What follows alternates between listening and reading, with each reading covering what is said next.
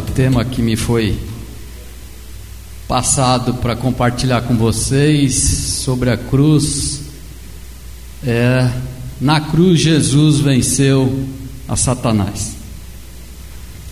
Mas quero que você feche seus olhos, gente. Tem mais um minuto de oração. Pai, no nome santo e poderoso de Jesus Cristo, nosso Senhor e Salvador, nós queremos colocar nossas mentes, levá-las cativas ao Senhor para que nós possamos estar com os nossos ouvidos abertos para receber de Ti aquilo que o Senhor tem para cada um de nós nessa noite. Nós queremos repreender em nome de Jesus toda tentativa maligna de atrapalhar essa mensagem, de atrapalhar o nosso entendimento, que o Senhor possa estar nos capacitando para ouvir e entender a revelação da tua palavra e aquilo que o Senhor tem, o Senhor tem para cada um de nós nessa noite, Pai. Em nome de Jesus Cristo que eu te peço que a tua palavra seja revelada, que o Senhor use através de mim, apesar da minha condição, que o Senhor possa me usar como instrumento seu, em nome de Jesus que oramos. Amém. Está um pouquinho alto, não? Está não? Ou é o retorno que está muito alto aqui para mim? Está melhor? Tá? Tá dando para entender aí? Para mim, sim, estava muito alto aqui no meu ouvido, achei que eu estava gritando aqui. Então, o que eu queria compartilhar com vocês, a partir do momento que eu peguei essa, esse tema para falar para vocês hoje, é, comecei a estudar um pouco mais a respeito, e o que eu percebi e queria compartilhar com vocês é que a Bíblia, ela desenvolve em etapas essa conquista de Jesus ali na cruz. Então, eu queria que você abrisse lá em Gênesis capítulo 3, versículo 15, que é onde que aparece a predição da conquista que foi dado pelo próprio Deus ali como parte de juízo sobre a serpente, né? Jesus já, aliás, Deus ali, o próprio Deus, ele já dizia antecipadamente o que iria acontecer com Satanás e com o seu, o filho da mulher, aqui o que fala na, na no versículo que a gente entende como Jesus. Então ele diz assim: próprio Deus, e porei inimizade entre ti e a mulher, e entre a tua descendência e, a, e o seu de, e o descendente dela. Em algumas traduções falam a tua semente ou a semente dela. Este te ferirá a cabeça e tu lhe ferirás o calcanhar. Então, isso Deus acabou de falar após Adão e Eva ali desobedecer a Deus, irem lá comer o fruto proibido, instigado pelo pelo próprio Satanás através ali da serpente, que é a primeira vez que é relatado aqui na, na Bíblia uma possessão maligna, não é? O próprio Satanás falou ali através da serpente. E imediatamente depois ali do pecado do homem, Deus amaldiçoou o diabo. Então essas palavras aqui nesta neste único versículo revela aqui para gente que Satanás ele continuaria a oportunar os homens, né? mas um descendente da mulher iria destruir o seu poder. E é interessante aqui a gente ver que a referência diz que a referência é, é, é descendente de uma mulher. Isso é incomum, porque na época era muito mais comum sempre a linhagem da descendência a partir de um homem, não de uma mulher. Então, à luz da Bíblia, a gente entende isso como uma declaração super apropriada por a gente saber de que Jesus não teve um pai terreno, não teve um pai terrestre. Ele foi a descendência de Jesus é apenas de uma mulher. O pai dele é o próprio Deus. Então, a gente pode dizer que José foi padrasto não é? De Jesus. E que Jesus foi adotado por José. É gozado a gente pensar dessa maneira, mas é assim que fica claro aqui na Bíblia, não é? Então a derrota de Satanás aqui é descrita na forma de um homem pisando na cabeça da serpente, isso ferindo teu calcanhar, mas ele esmagando a cabeça dela. Então é uma forma figurativa de que, da maneira como Jesus iria derrotar Satanás na cruz. E aí a gente identifica o descendente da mulher como Messias, por meio do qual o reino justo de Deus ia ser estabelecido e o reino de Satanás iria ser erradicado. Ainda lá, ainda no Antigo Testamento, alguns teólogos eles dizem que todos os textos que aparecem que declaram o reino atual de Deus e o reino futuro de Deus, eles entendem que poderia ser compreendidas como profecias do esmagamento de Satanás. Vou tirar aqui a jaqueta do Maurício.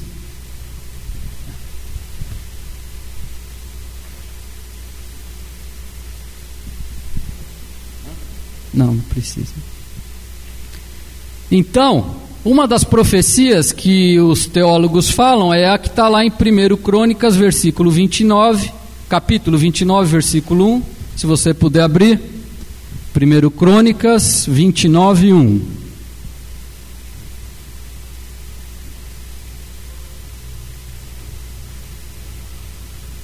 Primeiro Crônicas 29, versículo 1.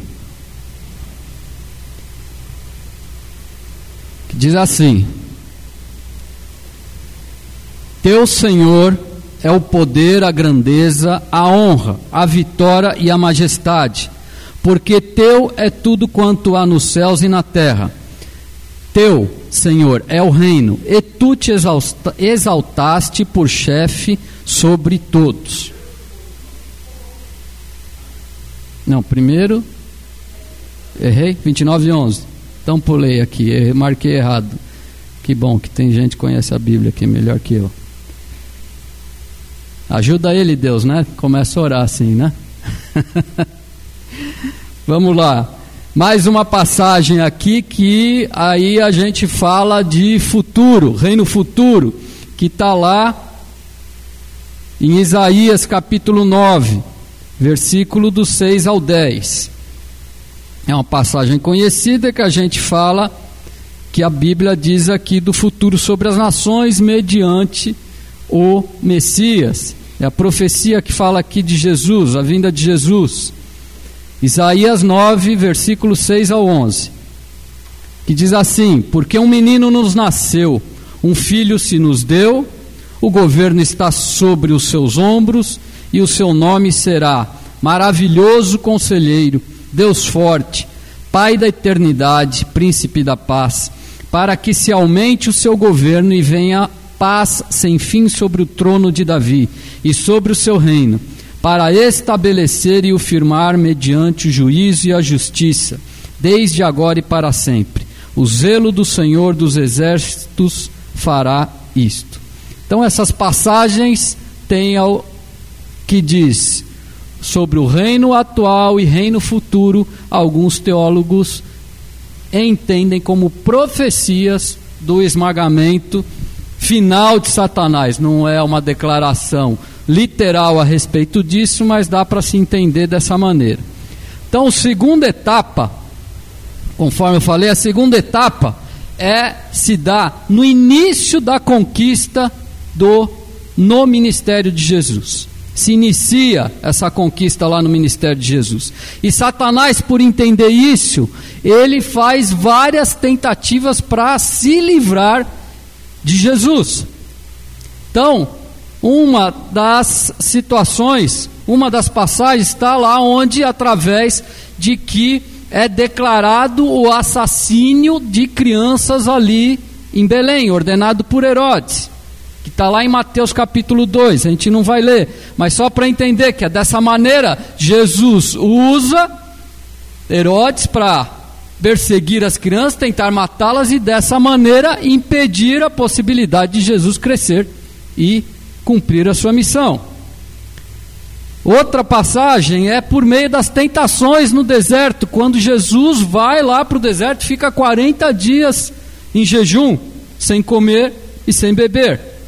Você pode abrir lá no, em, no Evangelho de Mateus, capítulo 4, de 1 a 11. Essa passagem mostra de que Jesus foi obediente até o final. Não é? Eu não vou ler, só vou comentar alguma coisa, só para a gente se localizar. Então, essa passagem, Jesus vai para o deserto, fica 40 dias em jejum total, e aí o diabo vai tentá-lo. E a primeira tentativa, a tentação que ele coloca é a ideia de criar dúvidas sobre a filiação dele. Primeira coisa que ele fala é: se és tu filho de Deus, manda que essas pedras virem pães. Já aproveitando que ele já estava com fome, já tenta ele pelo próprio alimento, não é? E aí ele responde: não, não é só de pão que viverá o homem, mas de toda a palavra que vem de Deus. E ele responde: está escrito isso. A outra vez vem de novo, ele fala: o diabo, se és tu filho de Deus, lança-te daqui para baixo, porque está escrito né, que aos seus anjos dará ordens a teu respeito, e tomar-te-ão nas mãos para que nunca tropece com o pé em pedra alguma. Aí disse-lhe Jesus: também está escrito: não tentará o Senhor teu Deus. E aí novamente o diabo vai, transporta ele, transporta Jesus, diz o texto aqui, Novamente transportou o diabo a um monte muito alto e mostrou-lhe todos os reinos do mundo e a glória deles. E disse-lhe: Tudo isto te darei se prostrares, se prostrado me adorares. Então Jesus diz: Vai de retro, Satanás, não é? porque está escrito: Ao Senhor teu Deus adorarás e só a ele servirás. Então o diabo vaza, sai fora e os anjos do Senhor vêm e o servem. É incrível como isso na cabeça de Jesus já estava, essa batalha já estava decidida na cabeça de Jesus. Né? Não teve muita conversa. Satanás tentava ele através da palavra, através da Bíblia, e ele respondia e recusava também as tentações através da palavra de Deus. Isso já estava resolvido na cabeça de Jesus. A outra, a outra situação é mediante a traição de Judas, não é? em quem Satanás entrou, de fato havia entrado. Fala lá isso em Lucas é, capítulo 22, versículo 3, você não precisa abrir. E Satanás entrou em Judas, chamado Iscariotes, que foi um do número dos doze. Só relembrando, né, Judas recebe o dinheiro para trair Jesus, vai lá, denuncia e vem com os soldados, com, os, com as autoridades para prendê-lo e trai ele através, identificando ele através do beijo, de um beijo. Outra situação está lá onde Satanás, através de Pedro, né, tenta Jesus a renunciar à cruz ao qual ele estava, ele estava destinado. Se você abrir lá em Mateus capítulo 16, a gente pode ler essa passagem. Mateus 16, versículo 21 e 23. Mateus 16, 21 e 23.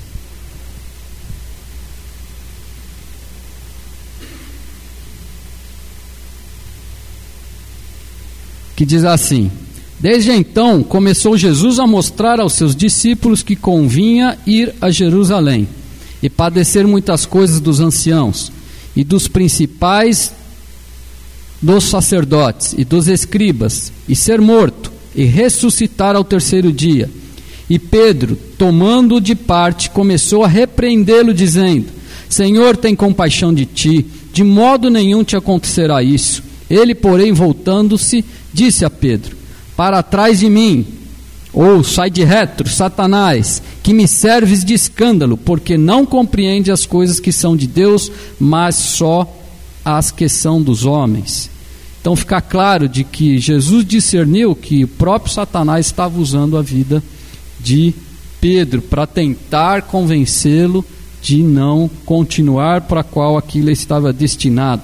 Em outras passagens, a gente consegue ver o reino de Deus, o reino de Jesus avançando, avançando e o de Satanás retrocedendo durante seu ministério. Eu só vou ler, você não precisa abrir. Essa, passar, essa, essa mensagem é relativamente curta que eu quero compartilhar com vocês, mas super importante. Em Lucas capítulo 10, versículo 18, diz o seguinte: Voltaram os setenta com alegria, dizendo: Senhor, pelo teu nome até os demônios se nos sujeitam. Em Mateus capítulo 4, versículo 23, fala: E percorria Jesus toda a Galiléia, ensinando nas suas sinagogas e pregando o evangelho do reino e curando todas as enfermidades e moléstias entre o povo. Em Marcos, capítulo 4, versículo 39, diz: E ele, despertando, repreendeu o vento e disse ao mar: Cala-te, aquieta-te. E o vento se aquietou, e houve grande bonança. Então a gente pode ver aqui demônios sendo expulsos, enfermidades sendo curadas e até a própria natureza obedecente se sujeitando ao senhorio de Jesus. A gente vê o reino dele avançando e o de Satanás retrocedendo. E agora a terceira etapa e decisiva é a realização propriamente da conquista na cruz. E a passagem que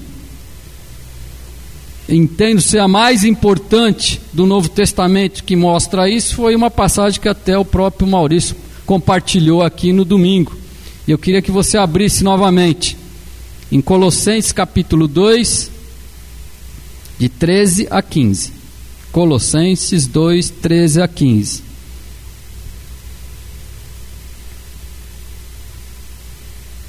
Falei pronto.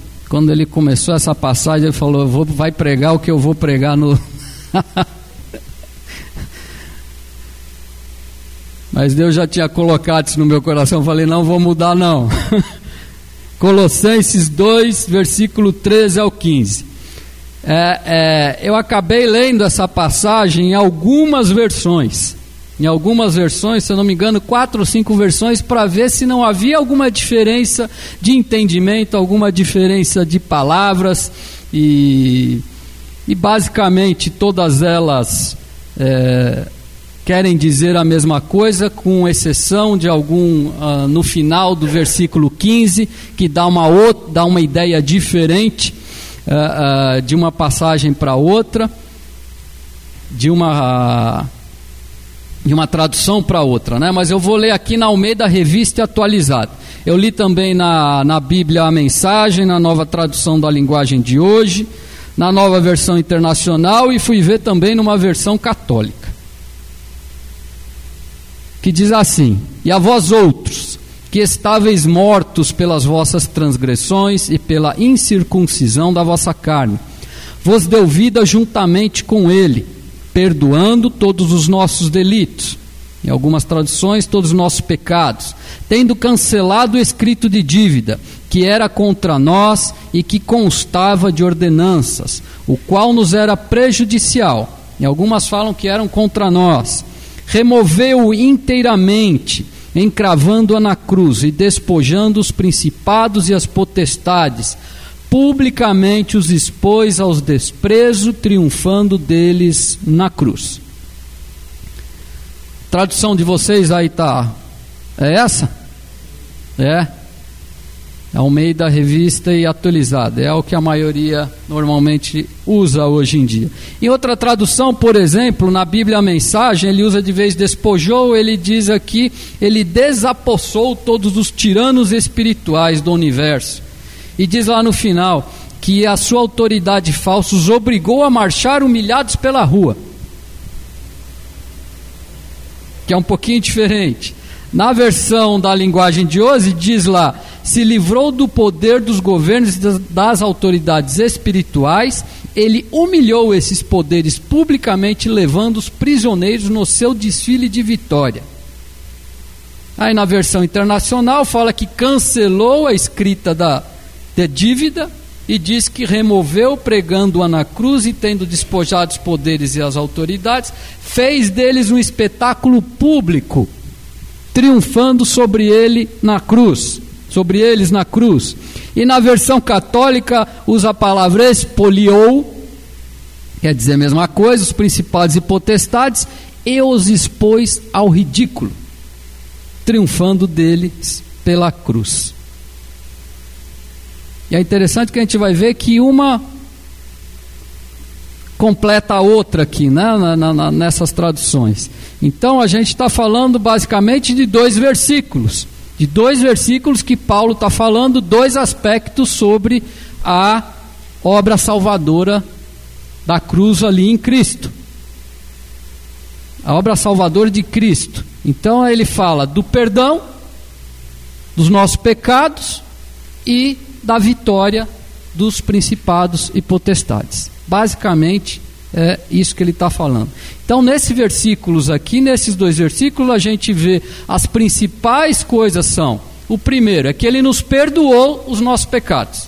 É a primeira coisa. Segundo, ele cancela nossas dívidas que eram contra nós. E a partir desse momento que você toma ciência de que a dívida que havia contra você, os poderes espirituais perdem poder sobre a sua vida. Eles perdem poder. Terceiro, ele remove a nossa dívida, que estava lá na mão de Satanás, rasga. Um texto diz que ele rasga essa escrita, o documento escrito. Né? Na minha época era um. se falava nota promissória. Não, é? não usa-se mais hoje nota promissória. Não é? Nota promissória, um documento, assinávamos, dávamos para o nosso credor, ficava na mão dele e aquela, aquele documento escrito a gente só resgatava a partir do momento que a gente fosse lá e pagasse a dívida.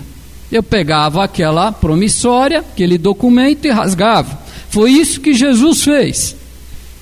E depois, quinto lugar, despojado os poderes malignos ou os principados e potestades.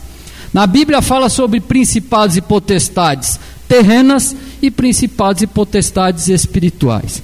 Tá se, está se falando sobre autoridades e governos, tanto os terrenos, que a Bíblia diz que a gente deve se sujeitar, toda, todo governo que foi instituído por Deus, mas nesse caso aqui está falando de principados e potestades que são seres malignos, que dar-se a entender, a gente entende, de acordo com várias passagens bíblicas, de que eles são organizados hierarquicamente, são bem organizados, diga-se por sinal, e a gente entende de que tem grande poder esses poderes malignos. Mas Jesus vai lá e despoja eles. Despojos eram os bens que eram adquiridos após uma vitória. Então a gente pode entender o que, que é que Jesus despojou do, desses principados e potestades. Ele vai lá e despoja o poder deles, que é o que eles têm de mais precioso. Despoja a dignidade deles. E aí ele vai lá e expõe publicamente. Aí eu falo todas as diferenças de, de traduções. Uma diz que ele os expôs publicamente. Outra diz os obrigou a marchar humilhados pelas ruas. Humilhou esses poderes publicamente, levando os prisioneiros no seu desfile de vitória. Fez deles um espetáculo público, triunfando sobre eles na cruz.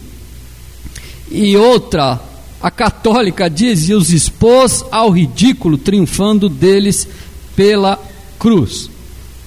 Isso aqui Paulo faz um paralelo com o hábito que havia na época que todo general do Império Romano que conseguia vencer uma batalha, ele pecava os seus despojos e muito de, muitos deles eram os próprios adversários, que eram presos, eram levados cativos, prisioneiros de guerra, e eles proporcionavam um desfile no meio da cidade para mostrar aquilo que eles ganharam na vitória e expunha aqueles soldados, aqueles oficiais, expunha eles colocavam eles numa situação mesmo de ridículo, né? de ridículo, conforme fala aqui. Então a gente fica imaginando, tem que imaginar isso no mundo espiritual, porque isso aconteceu no mundo espiritual, não aconteceu literalmente. E Paulo usa esse, faz esse paralelo para a gente imaginar de que fez deles um espetáculo público, triunfando sobre eles na cruz, humilhou, obrigou eles a marchar humilhados pela rua. Então, o diabo foi humilhado foi humilhado, foi exposto ao ridículo, de fato. Agora é bom a gente lembrar outro aspecto extremamente importante, fundamental na obra salvadora, foi a obediência de Cristo. A obediência de Cristo. Em Romanos capítulo 12, versículo 21, diz lá: Porque pela desobediência de um homem muitos foram se tornaram pecadores, e pela obediência de um só homem, muitos se tornaram justos. É? Ou seja, por Adão, muitos se tornaram pe é, pecadores, e pela obediência de Jesus, muitos se tornaram justos. E é interessante também pensar de que ele poderia usar o seu poder. A partir daquele momento que Judas chega lá com soldados para prendê-los, ele poderia simplesmente recusar a ser preso. Ponto. Ele até diz, lá na hora que o camarada lá, um dos que estavam com ele, corta a orelha do soldado, Jesus, próprio Jesus, diz: Você acha que eu não posso pedir ao meu pai e ele não colocaria imediatamente à minha disposição mais de doze legiões de anjos? Gente, para vocês terem uma noção, talvez alguns tenham, mas para a gente ter uma noção do tamanho do poder que nós estamos falando em 12 legiões de anjos, foram necessários somente dois anjos para destruir Sodoma e Gomorra. Só dois. Cada legião do exército romano na época, que é essa a referência que eles usam, estimava-se ter até 6 mil soldados. 6 mil soldados. Então, a gente está falando em 12 legiões, nós estamos falando de 72 mil anjos à disposição de Jesus. 72 mil, mil anjos à disposição dele. Mas o tremendo disso é que ele abriu mão, abriu mão de tudo isso. Ele abriu mão dos seus direitos, inclusive o direito de justiça que ele podia fazer. Agora, se ele tivesse desviado um pouquinho só do caminho da vontade de Deus, o diabo tinha feito um ponto em cima de Jesus e frustrado o plano da salvação. Mas Jesus obedeceu e o diabo foi derrotado. Então, o que o Novo Testamento aqui afirma de modo claro é que na cruz Jesus desarmou o diabo desarmou o diabo e triunfou sobre ele, sobre todos os principados e potestades. Então, mediante o que? Mediante a sua obediência, seu amor, a sua mansidão. Ele ganhou uma vitória moral contra o diabo, que ele chegou lá totalmente incontaminado, descomprometido. O diabo não tinha uma vírgula para falar e acusar Jesus, porque o diabo é o acusador. Ele é o acusador. Então o diabo não pôde prendê-lo, não tinha como acusá-lo, teve que admitir a derrota. Então na cruz, a cruz garantiu a conquista do mal.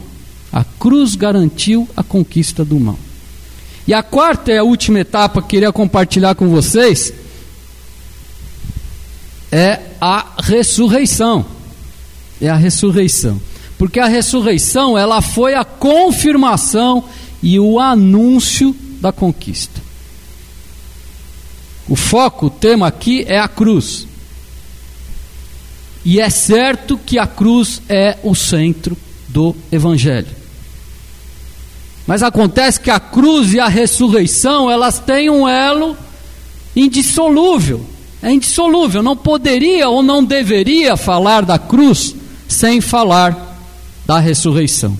Eu não deveria pregar da cruz sem pregar a ressurreição e não deveria pregar da ressurreição sem falar da cruz. A cruz, ela foi a vitória ganha, mas a ressurreição, ela foi a vitória endossada ali por Deus, proclamada publicamente, demonstrada. A vitória sobre o diabo, sobre o pecado, sobre a morte, ela termina na cruz. Ela termina na cruz. O que a ressurreição fez foi confirmar e demonstrar publicamente a vitória que aconteceu ali na cruz. E é bom a gente deixar claro é que a gente não deve atribuir a mesma eficácia salvadora da cruz igualmente da ressurreição. O que, que quer dizer isso? Deixa eu tentar explicar. Nós temos que ter claro que foi por meio da morte de Jesus na cruz, que pelo seu sangue derramado ali, que os nossos pecados foram perdoados, foram justificados, nós fomos resgatados e reconciliados com Deus. Foi pela cruz que isso aconteceu e não pela ressurreição. Está claro isso? E não pela ressurreição. Foi por meio da morte dele e não mediante a ressurreição que os nossos pecados foram desfeitos. Foi pela cruz. Muitos têm pregado que a ressurreição é o centro do Evangelho, e não é. Ela faz parte do Evangelho, mas o centro do Evangelho é a cruz. Centro do Evangelho é a cruz. Talvez você possa me perguntar, mas não foi por meio da morte de Jesus que ele venceu a morte? Então, antes de te responder isso aqui, aliás, eu quero te responder através de uma passagem. Abre lá em Hebreus capítulo 2. E a gente já está caminhando para o final. Hebreus capítulo 2, versículo 14 e 15. Hebreus 2, 14 e 15.